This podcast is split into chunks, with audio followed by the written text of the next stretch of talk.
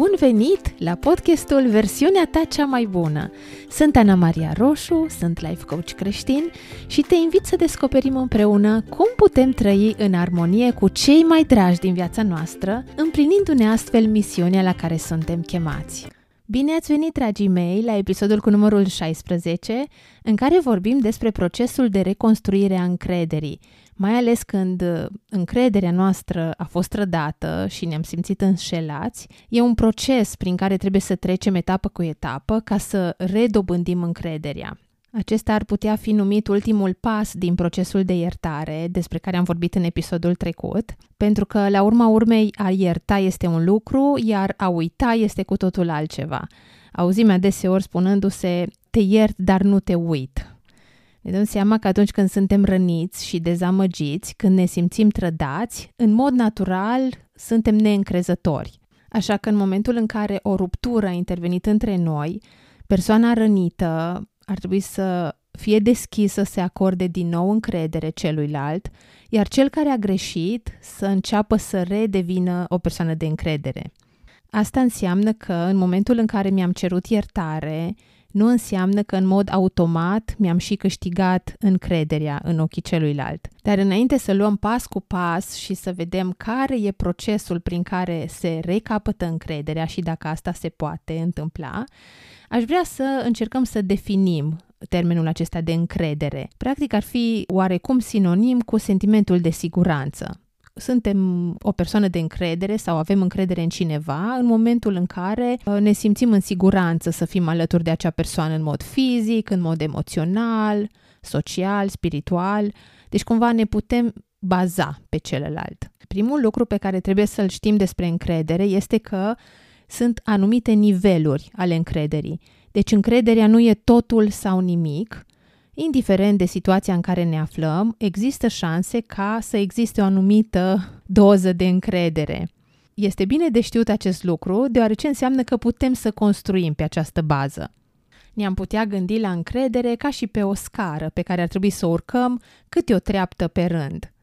Iar acum, ca și exemplu, o să iau în mod demonstrativ doar 4 trepte să le exemplific, doar să ținem cont că în viața reală există probabil sute de trepte mici pe care noi să le parcurgem. Doar ca să ne fie mult mai clar, încercăm să ilustrăm asta pornind de la baza scării. Și pe măsură ce urcăm, o să ne punem 2 întrebări. Cum mă comport în preajma anumitor tipuri de oameni și ce am nevoie de la ei pentru a continua să urc în siguranță pe această scară? Așadar, pe prima treaptă avem o cunoștință. Cum ne comportăm de obicei în preajma unei cunoștințe? De obicei, în momentul în care cunoaștem prea puțin pe cineva, suntem politicoși, probabil că îl ascultăm fără să-l întrerupem, dar probabil că nu o să împrumutăm mașina noastră și nu o să împărtășim niște informații foarte personale, așa, de la prima întâlnire. Dar dacă această persoană este și ea politicoasă și ne ascultă în schimb și poate nu intră în fața noastră când stăm la rând la magazin, probabil că o să ne simțim suficient de în siguranță pentru a o cunoaște mai bine. Așadar, ce ați spune că avem nevoie de la cunoștința noastră pentru a continua să urcăm pe scara noastră de încredere? Probabil că am avea nevoie de respect. Următoarea treaptă a scării e reprezentată de un coleg de serviciu sau de un vecin, o cunoștință pe care am ajuns să o cunoaștem mai bine și, prin urmare, să avem un pic mai multă încredere în dânsa. Cum ne comportăm în preajma acestor persoane? Poate că suntem mai prietenoși, poate că vorbim despre probleme de un interes comun, poate că îi putem cere colegului nostru să ne împărtășească ceva din ce s-a întâmplat la ședința la care poate noi am lipsit. Dacă e un vecin, poate îl rugăm să ne supravegheze casa cât timp noi suntem plecați. Dar dacă colegul nostru minte în legătură cu ședința sau să presupunem că vecinul nostru vine și ne fură o parte din lemnele de foc când noi suntem plecați, cu siguranță nu vom dori să continuăm să urcăm pe scara încrederii, nu-i așa? Prin urmare, vom coborî. Dar ce avem nevoie totuși de la colegii noștri, de la vecinii noștri, ca să urcăm pe scara încrederii? Probabil că avem nevoie de onestitate ca să putem să construim prietenia noastră. Și dacă onestitatea aceasta ne este acordată, trecem la al treilea nivel în care vorbim despre nivelul unde sunt prietenii ocazionali sau poate un membru al familiei extinse. Poate că e vorba de un prieten cu care ești la fotbal sau de un părinte al prietenilor copiilor tăi sau de un membru al unui club din care și tu faci parte. Cum ne vom comporta în preajma acestor persoane? Poate că suntem mai implicați emoțional, suntem și mult mai relaxați și poate că începem să facem schimburi de favoruri. De exemplu, aș putea să cer colegului cu care ies la fotbal să mă înlocuiască la un meci sau poate aș putea să-i cer unui părinte să ne ajute cu transportul copiilor și să facem pe rând. Iar dacă ei fac aceste lucruri și se dovedesc a fi de încredere, urcăm mai sus pe treapta ierarhică. Dar să presupunem că prietenul cu care tu joci la fotbal uită să vină sau părintele pe care l-ai rugat să te ajute cu transportul copilului tău întârzie mereu. Ei, acest lucru nu prea ne va întări prietenia, nu-i așa? Deci, ce avem nevoie de la aceste persoane ca să ne putem baza pe ei în continuare și să continuăm să urcăm pe scara încrederii? Sigur, ar trebui să fie persoane de încredere pe care ne putem baza. Și dacă sunt persoane de încredere și ne putem baza pe ei, putem să mai urcăm încă o treaptă. Pe această treaptă vorbim despre prietenii buni. Cum ne comportăm în preajma acestor prieteni buni? Sigur că suntem mai deschiși, împărtășim lucruri mult mai personale, probabil că am fi dispuși să ne împrumutăm chiar și mașina sau poate să împărtășim informații foarte personale cu un prieten bun. Astfel am putea să împărtășim că copilul nostru poate are probleme la școală sau că suntem îngrijorați de sănătatea noastră. Dar ce se întâmplă dacă aflăm că aceștia sunt bârfitori și că informațiile noastre personale sunt difuzate în tot orașul? Sigur că nu o să mai fim dispuși să împărtășim informații personale, nu-i așa? Deci, de ce avem nevoie de la prietenii noștri pentru a continua un astfel de tip de prietenie? Avem nevoie de confidențialitate. Da, pentru că trebuie să știm și să fim siguri că ei vor păstra secretele. Și iată că am ajuns în vârful scării. Deci, ați observat care e scopul dobândirii treptelor acestea de încredere. Este intimitatea. Și aici nu e vorba doar de intimitatea fizică, deși acest lucru este foarte important în căsătorie, ci de o alăturare la nivel emoțional, intelectual, social și spiritual. Pentru că, de fapt, intimitatea noastră fizică va fi mult mai satisfăcătoare în momentul în care suntem intimi și putem împărtăși în toate celelalte zone, și intelectual, și social, și spiritual.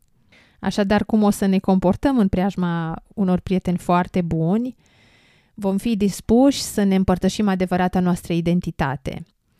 Și pentru a avea această relație rară și minunată, în care să putem să ne împărtășim adevăratul sine cu tot ce avem noi, cu greutăți, cu bucurii, fără teama de a fi luați în râs sau judecați, ce credeți că avem nevoie de la acea persoană? Sigur că avem nevoie de iubire și de acceptare. Pentru că cum am putea să avem o relație profundă cu cineva care nu ne poate accepta așa cum suntem? Sau cineva care astăzi e aici, dar mâine nu mai e lângă tine.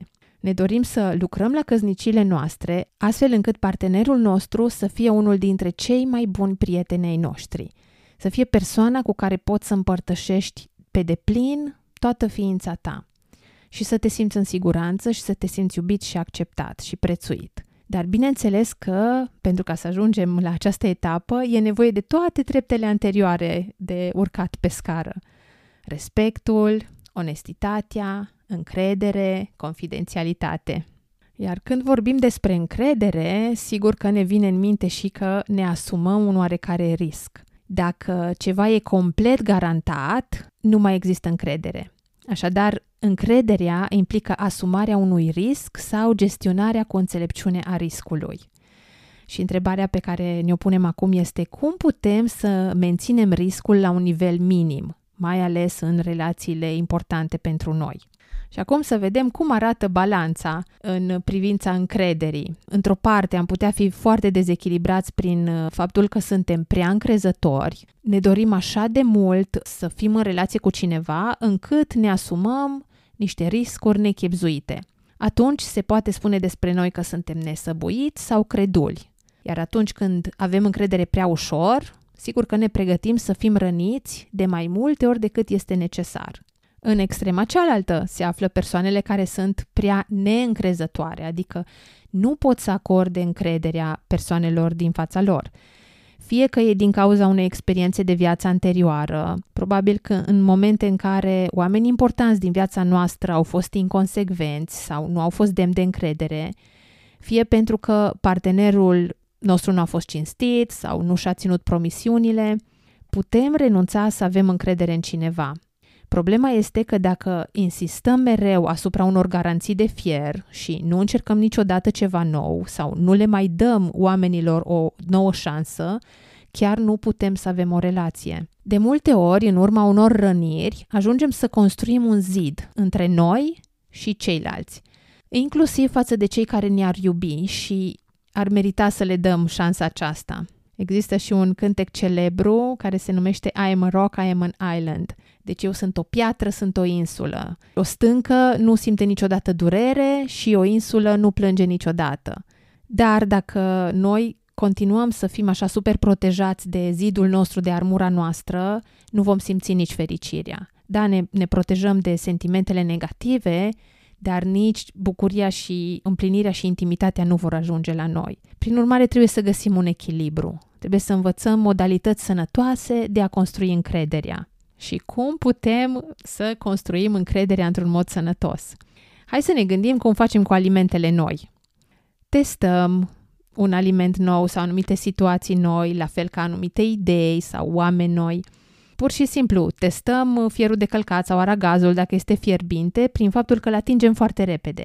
Testăm mâncarea dacă este comestibilă și dacă nu s-o fi stricat, prin faptul că mirosim sau poate luăm o bucățică mică. Testăm apa dintr-un lac în momentul în care mergem pentru prima dată, prin faptul că pășim mai întâi la mal și mergem așa, pas cu pas. Poate ați auzit de oameni care merg într-un lac străin și pur și simplu se scufundă în el. Ei, unii dintre ei nu mai trăiesc ca să povestească despre asta. Însă alții se tem atât de mult de apă încât nu învață niciodată să înoate și să se bucure de apă. Cam la fel se întâmplă și în relațiile noastre. Oare partenerul tău te-a cerut în căsătorie la prima întâlnire? Să sperăm că nu. Mai întâi am încercat să avem o conversație, să ne cunoaștem mai bine, pe urmă poate am ieșit în oraș, la o cină. În cele din urmă, când ne-am simțit mai în siguranță și am ajuns să-l cunoaștem mai bine, apoi am decis să ne căsătorim cu el. Perioada de curtare și întâlnirile sunt, de fapt, o perioadă de testare. Așa, de fapt, se construiește încrederea, încet, încet, treptat. Și acum poate vă gândiți, ei bine, ce frumos a fost atunci, în perioada de curtare, când toate erau roz și frumoase. Cum se poate că atunci am avut încredere în persoana din fața noastră și, în urma unor întâmplări, ne-a scăzut încrederea aceasta? Vedem că încrederea fluctuează. Este pe mai multe niveluri, uneori poate să ajungă chiar în vârf, iar alteori încrederea noastră este distrusă și cădem din pod până în beci. Chiar dacă încălcările nu sunt mari în viața de familie, în timp ele pot eroda relația noastră. De exemplu, dacă nu suntem niciodată la timp, dacă nu facem niciodată proiectele pe care ne-am oferit să le facem în casă, dacă provocăm crize de furie, dacă spunem mici minciuni, încrederea celuilalt în noi va fi erodată. Poate vă amintiți de jocul Nu te supăra, frate, pe care l-am jucat în copilărie. Era un joc în care aruncam cu zarurile și treptat mutam pionul pe tabla de joc, încercând să ajungem acasă. Dar dacă cineva ateriza pe aceeași pătrățică cu noi, ne spunea, nu te supăra, frate, și trebuia să mergem înapoi de la început, să pornim jocul de la început. Cam așa se întâmplă și cu încrederea.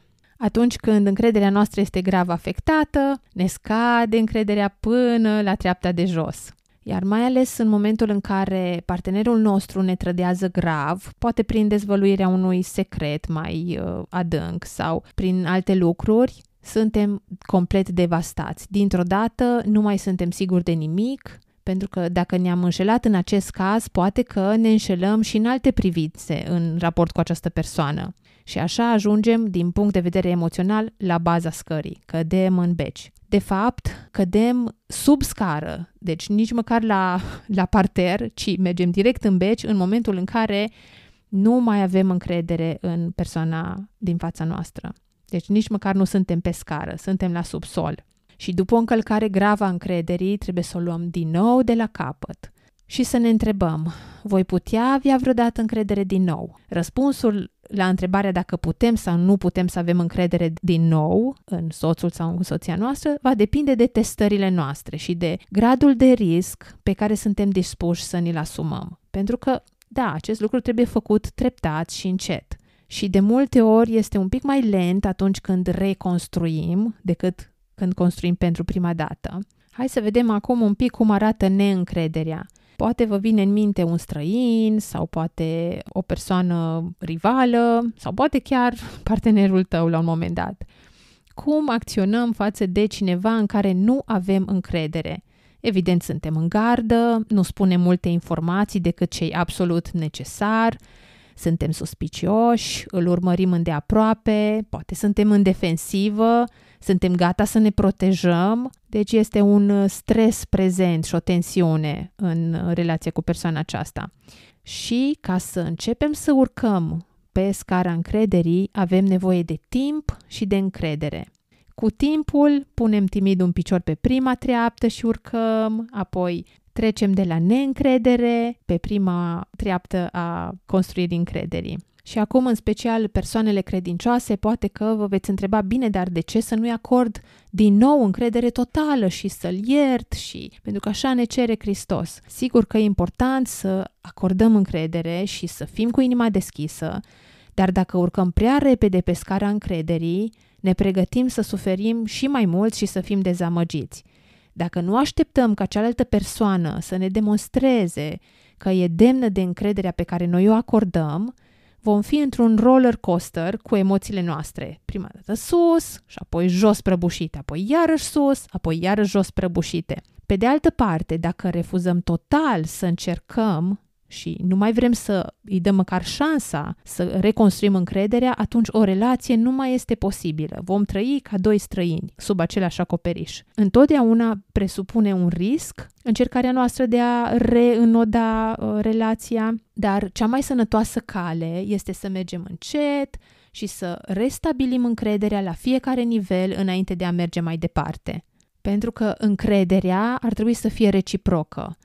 Și eu și partenerul meu ar trebui să ne aflăm cam pe aceeași treaptă a încrederii. Și asta e valabil nu doar în relația de căsătorie, ci și în alte relații pe care noi le avem cu alți oameni. Dacă noi împărtășim informații personale și cealaltă persoană nu, înseamnă că noi suntem prea sus pe scară. Dacă două persoane sunt dispuse să facă acest lucru, adică să fie pe același nivel pe scară, dacă persoana care a greșit este dispusă să devină mai demnă de încredere în domeniul în care a trădat și dacă persoana rănită este dispusă să fie cel puțin deschisă, să aibă din nou încredere, atunci încrederea poate fi reconstruită. Deci nu înseamnă că dacă celălalt a călcat pe bec, cum se spune, e dezastru și nu mai pot să refac relația. Iar aici pot să vă mărturisesc din experiența unor cunoștințe de ale mele care au reușit să treacă chiar și peste infidelitatea soțului și să ierte și să reconstruiască încrederea. Sigur că nu e ușor și presupune un efort și cred că și harul lui Dumnezeu pe deasupra ca să poți să ierți, mai ales în cazul unei infidelități, dar este posibil. Și apoi e important să fim fideli procesului, adică pas cu pas să reconstruim relația noastră. Pentru că adevărata încredere, construită încet și prin dovezi graduale, este solidă și merită tot efortul. Probabil că procesul acesta de reconstruire a încrederii într-un mod sănătos este un concept foarte nou pentru multe persoane. Sigur că, din cauza copilăriei și a experiențelor trecute, vom avea dificultăți în a avea încredere, poate, într-o persoană în momentul în care ne-a rănit, sau în alte cazuri, poate că suntem în extrema cealaltă, în care suntem prea încrezători și apoi o să fim răniți în mod repetat. Să ne amintim că încrederea sănătoasă este un echilibru. Deci încrederea este un termen relativ care are multe, multe niveluri. Și am folosit scara aceasta încrederii pentru a demonstra, pentru a ilustra acest lucru. Adesea aceste niveluri sunt amestecate în viața reală și poate nu urmează întotdeauna exact această ordine. De asemenea, putem să oscilăm înainte și înapoi pe scară. Poate chiar dacă am ajuns la intimitate cu cineva, asta nu înseamnă că vom rămâne în acest domeniu, în această scară intimă, tot timpul vieții noastre, dar că suntem capabili să rămânem în mod intim conectați. Încrederea se urcă așa pe mai multe trepte. Încrederea și intimitatea sunt foarte dificile pentru cineva care a avut în familie probleme cu alcoolismul, poate cu divorțul sau cu abandonul. Inclusiv moartea unui părinte este trăită ca un abandon de către copii, mai ales în cazul copiilor abuzatorilor sau în cazul unui incest sau alte tipuri de familii disfuncționale, cum ar fi, de exemplu, părinții cu probleme psihice grave. Pentru ei e foarte dificil să trăiască intimitatea aceasta sănătoasă și să construiască încrederea. În toate aceste cazuri, suntem îndemnați să apelăm la un consilier care să ne poată ajuta cu blândețe să depășim aceste obstacole din viața noastră. Problema încrederii devine și foarte importantă în momentul în care avem cazul unei separări în cuplu sau poate cazul unor aventuri. Reconcilierile deseori sunt grăbite înainte ca încrederea să poată fi testată, dovedită, iar în cursa aceasta de roller coaster emoțional care urmează este extrem de dureroasă și de obicei se termină cu un divorț. Mai ales în momentul în care partenerii au avut destul de multe suișuri și coborâșuri. Din păcate, este atât vina persoanei care are încredere, cât și a soțului care nu are încredere. Putem să ne dorim o relație prea mult și, prin urmare, să ne asumăm riscuri nesăbuite. Deci, pentru siguranța și sănătatea noastră mentală, în orice relație, încrederea se reconstruiește pas cu pas. Sexul și intimitatea nu sunt același lucru. Iar într-o căsnicie sănătoasă, sexul presupune intimitatea, acea întâlnire suflet către suflet.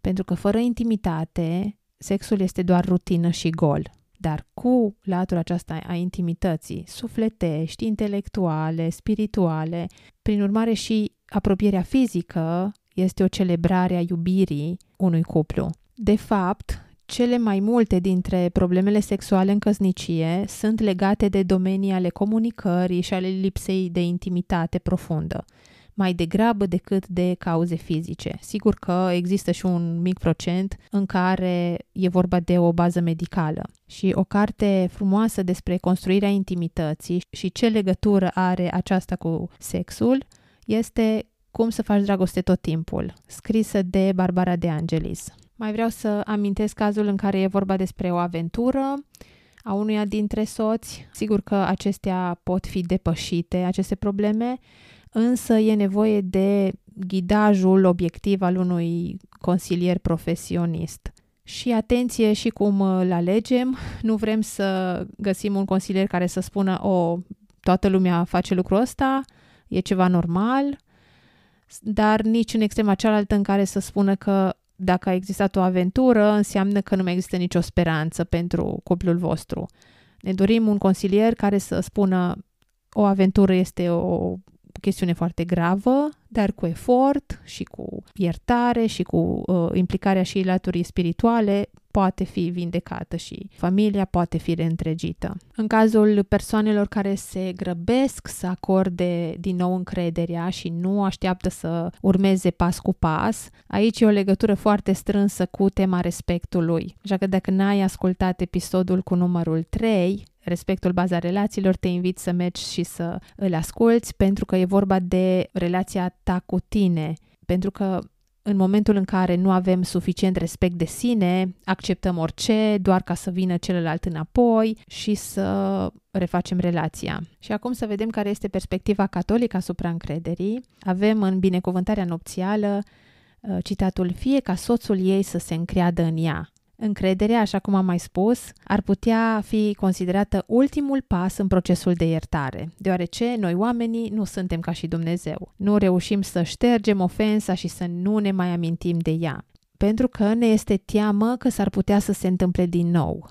Încrederea naivă poate fi periculoasă și noi trebuie să găsim o cale de a reconstrui relația noastră și de a renoda intimitatea în siguranță. Pe de altă parte, să refuzăm să mai avem încredere într-o persoană înseamnă că o relație nu mai poate exista între noi doi. Dumnezeu dorește împăcarea dintre oameni și cu siguranță mai ales în cuplurile căsătorite. Așa că refuzul total al încrederii nu este o opțiune. De aceea, testarea este atât de importantă.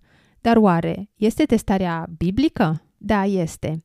Și provine din cultivarea înțelepciunii. În cartea Eclesiastul aflăm că totul ar trebui testat prin înțelepciune. Ni se spune că Dumnezeu și-a testat poporul la Deuteronom, capitolul 8, de la 2 până la 16. Iisus relatează parabola cu slujitorul înțelept, concluzionând că cei care sunt demni de încredere în lucrurile mici vor fi demni de încredere și în lucrurile mari. Iar în Ioan suntem îndemnați să punem la încercare orice duh pentru a vedea dacă este de la Dumnezeu. 1 Ioan 4,1. De asemenea, suntem avertizați să fim vicleni ca un șarpe, rămânând în același timp nevinovați, ca și porumbeii. Deci astfel să testăm, făcând pași mici, graduali, reciproci, și să așteptăm ca partenerul nostru să ne întâlnească la același nivel. Dar desigur că trebuie să și devenim demni de încredere. Scriptura este foarte specifică în ceea ce privește modalitățile în care ar trebui să fim de încredere. Ar trebui să fim respectuoși, cinstiți și demni de încredere pentru a fi încredințați. De asemenea, ar trebui să păstrăm secretele și să fim avertizați cu înțelepciune că fără promisiunea confidențialității, intimitatea nu este posibilă. Dar când am stabilit sau am restabilit încrederea între noi, un lucru minunat se întâmplă. La fel ca și în cazul lui David și Ionatan, acolo unde există încredere, putem fi în pace. Mai mult, nu este nimic ascuns. Putem să fim goi și să nu ne simțim stânjeniți, adică putem să fim intimi, încredințându-ne soțului, soției noastre cu adevărat, întreaga noastră persoană, permițând intimitatea. Și deși sexul poate face parte din intimitate, intimitatea nu înseamnă doar latura fizică. De fapt, se poate să avem intimitate fără să avem relații sexuale cu o persoană. Însă, invers, sexul fără intimitate, adică fără dezvăluirea de sine și fără dăruirea de sine care îl însoțește, este gol și nu va reuși să satisfacă pe deplin. Iar în Teologia trupului a Papei Ioan Paul al II-lea, ni se spune: dăruirea fizică totală de sine ar fi o minciună dacă nu ar fi semnul și rodul unei dăruiri totale de sine, în care întreaga persoană este prezentă. Ce frumos este descrisă adevărata intimitate din căsătorie! Sper ca la finalul acestui episod să-ți fie mai clar cum se poate reconstrui încrederea, să dea multă speranță că e posibil, dar pe de altă parte să încercăm să nici nu fim naivi și să cădem într-una dintre extremele nesănătoase. Urmează alte episoade interesante. Acum se încheie ciclul de 14 episoade din a treia opțiune. Dacă ești interesat să vii la grup și să pui în practică la un nivel mult mai profund aceste idei pe care le-ai auzit aici în podcasturi, te așteptăm în parohia greco-catolică Sfântul Iosif din Someșeni, unde ne întâlnim tot la 2a săptămână cu alte cupluri și împărtășim și avem cupluri de mărturie care sunt dispuse să-și dezvăluie o parte intimă în care să ne împărtășească cum au depășit anumite dificultăți din viața de familie, ceea ce mie mi se pare foarte prețios, așa că te aștept cu drag. Te rog să îmi scrii un mesaj privat dacă dorești să afli mai multe detalii despre grupul a treia opțiune. Până la următorul episod, îți doresc zile pline, cu pace și cu bucurie. Pe curând! Dacă ți-a plăcut acest episod și simți că ți-a adus valoare, te rog să-l împărtășești și cu un prieten drag. Până la urmă, rolul prietenilor în viața noastră e și acela de a ne inspira în creșterea personală. Nu uita să dai like și subscribe acolo unde asculți acest podcast pentru a nu rata niciun episod. Mai multe informații despre mine poți găsi pe site-ul anamariarosu.ro, unde Ana Maria e scris cu 2 N. Până data viitoare, îți doresc să devii zi de zi versiunea ta cea mai bună.